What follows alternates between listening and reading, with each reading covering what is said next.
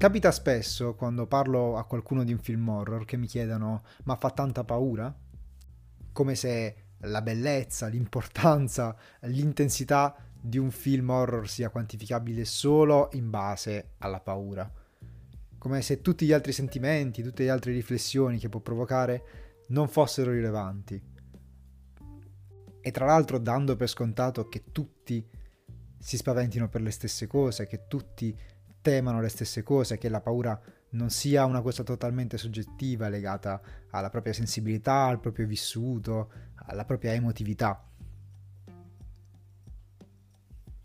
Per quanto mi riguarda, la paura non è l'elemento fondamentale per valutare un film horror, o per valutare un film in generale in realtà. I sentimenti puri non sono mai la vera chiave di lettura per me, al di fuori dei generi, ma anche e soprattutto all'interno dei generi, e soprattutto all'interno di un genere come quello horror che viene ricondotto, associato sempre allo stesso sentimento. Per me, se un film che dovrebbe essere comunque prettamente spaventoso riesce anche a farmi interessare al dramma dei protagonisti, perché no, anche al farmi ridere, al farmi divertire, a farmi sentire partecipe delle loro vite a tutto tondo, quando arriva il momento di spaventarsi, mi spavento ancora di più. Ed è esattamente quello che fa il film di questa puntata, che probabilmente, a mio avviso, ma forse all'avviso di quasi tutti quelli che l'abbiano visto, il miglior horror dell'anno. Salve a tutti e bentornati al McGuffin Video Store. Io sono Stefano, il vostro solito host. Voi indossate le cuffie, accomodatevi e preparatevi, perché oggi si parla di cinema. In particolare si parla di un film che, come avete capito dall'introduzione, è un film horror che mi è piaciuto tantissimo e appena uscito al cinema l'ho visto subito dopo l'uscita.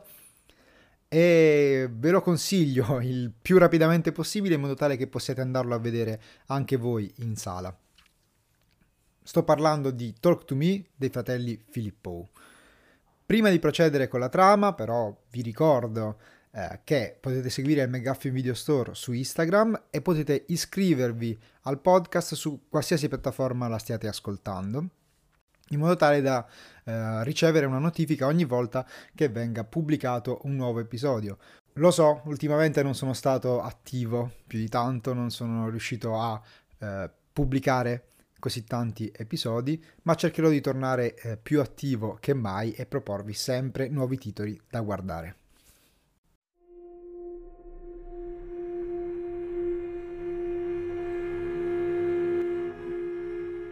La protagonista Mia, ancora sconvolta da un lutto personale, partecipa ad una serata tra adolescenti in cui gli invitati a turno utilizzano una strana mano di ceramica per comunicare col mondo dei morti e godersi lo stordimento, il terrore e l'euforia provocati da questa esperienza. Quando però la comunicazione con l'altro mondo supera i limiti del gioco, sul gruppo di adolescenti si abbatte un vero e proprio incubo.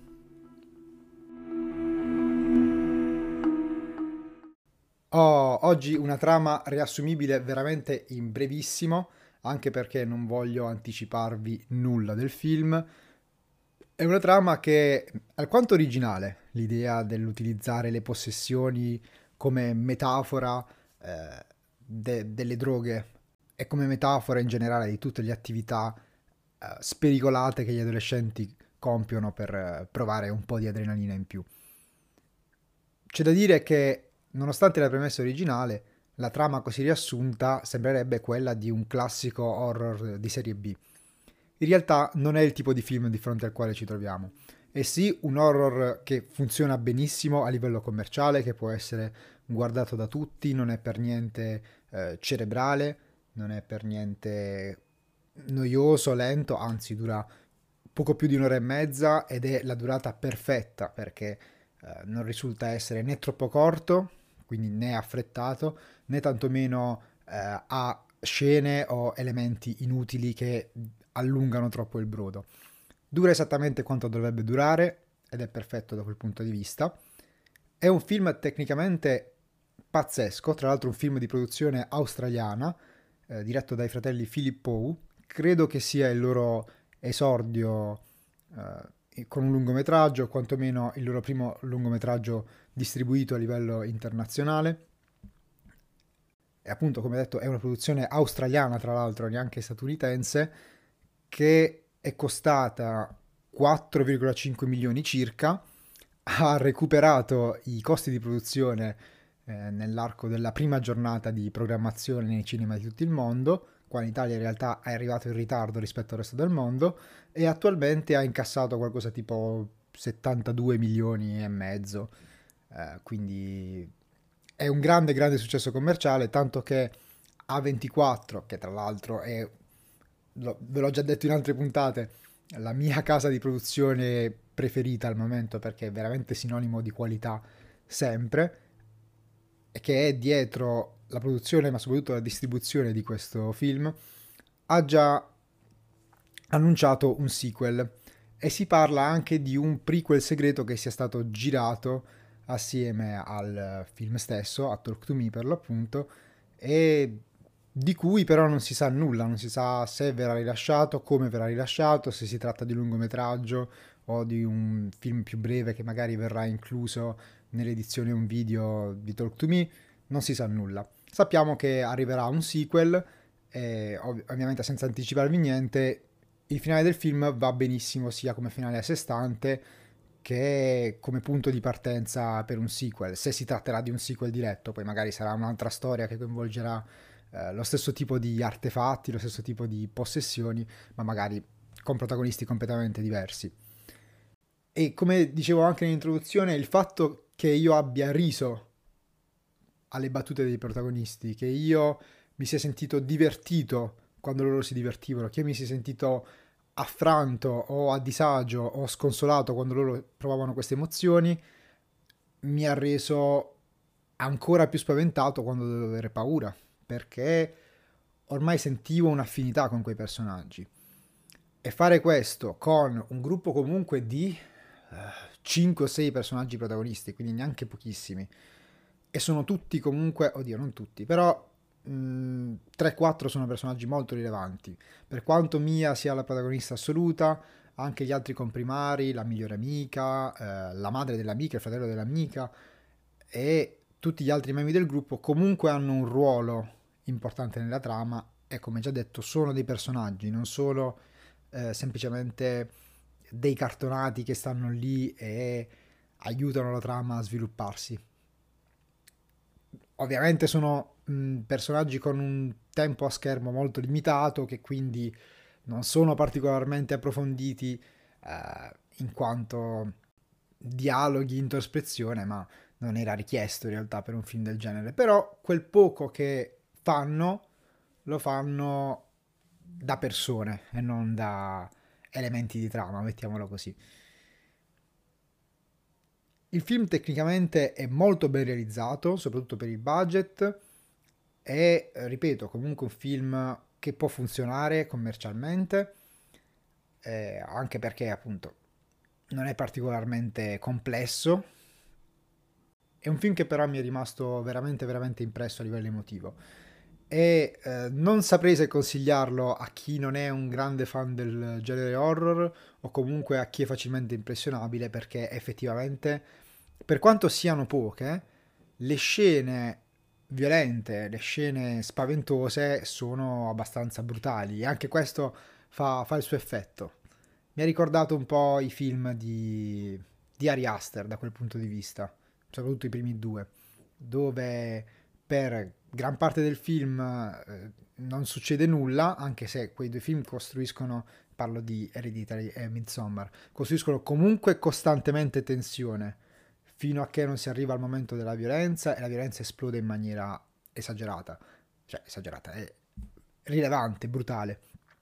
Qui invece c'è proprio un'altalena di emozioni, come dicevo prima, quindi non c'è la tensione che cresce tutto il tempo, ma c'è il, il colpo di scena, lo schiaffo improvviso quando ti sentivi, tra virgolette,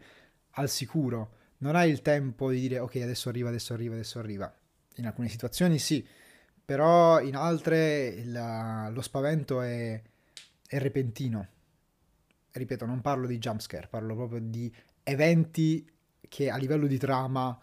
ti, ti sconvolgono. Mi è piaciuto anche tantissimo il fatto che ci siano diversi colpi di scena,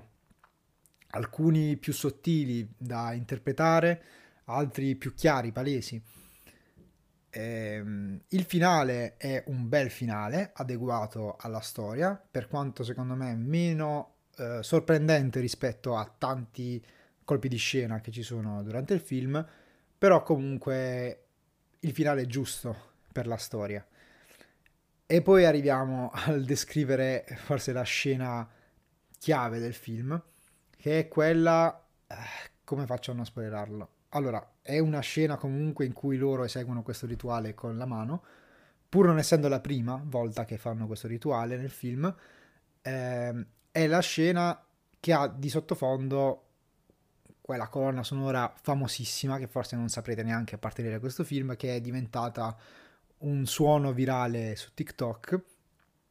ed è una scena in cui appunto viene eh, percepita tutta l'euforia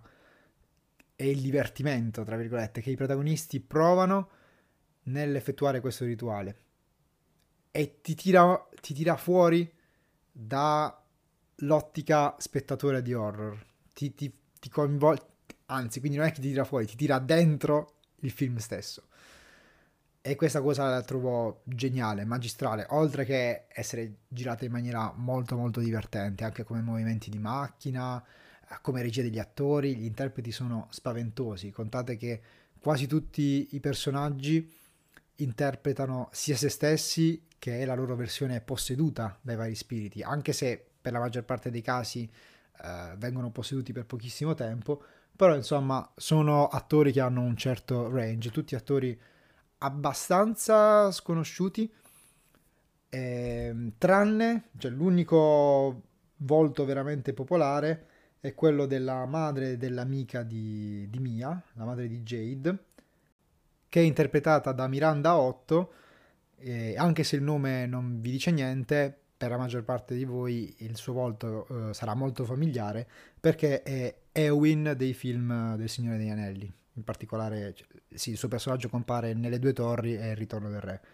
Uh, appena l'ho visto ho detto wow, non, non la vedevo forse da vent'anni lei. E anche lei molto molto molto in gamba, per quanto sia un personaggio ovviamente esterno alle vicende prettamente orrorifiche che, che riguardano i, i ragazzi. Detto questo, io non posso fare altro che consigliarvi ancora una volta di andare a guardare Talk To Me al cinema. È un film che merita davvero la vostra attenzione, è un film per me è un... allora uno dei migliori film horror, il migliore film horror dell'anno sicuramente, uno dei migliori film horror che abbia visto veramente da tanto tanto tempo, e rimarrà impresso nella mia mente, rimarrà impresso nel mio cuore, e soprattutto per me è tra i migliori film dell'anno senza, senza discussione, proprio per il mio gusto personale ovviamente, perché a livello tecnico ci sono stati e ci saranno ancora film incredibili durante quest'anno che probabilmente eh, valgono di più da un punto di vista oggettivo rispetto a Talk To Me, però nella sua semplicità e nella sua eh, sincerità questo film mi è piaciuto tantissimo, mi è rimasto, eh, mi ha colpito insomma.